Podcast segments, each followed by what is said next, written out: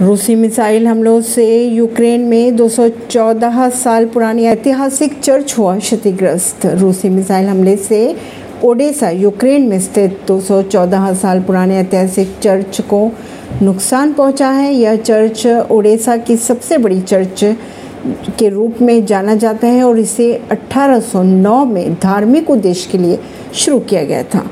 बात करें अगर 1936 में तो सोवियत काल के दौरान नष्ट किए गए इस चर्च को यूक्रेन ने एक स्वतंत्र राष्ट्र बनाने के बाद पुनर्निर्माण करवाया था। परवीन सिंह, नई दिल्ली से।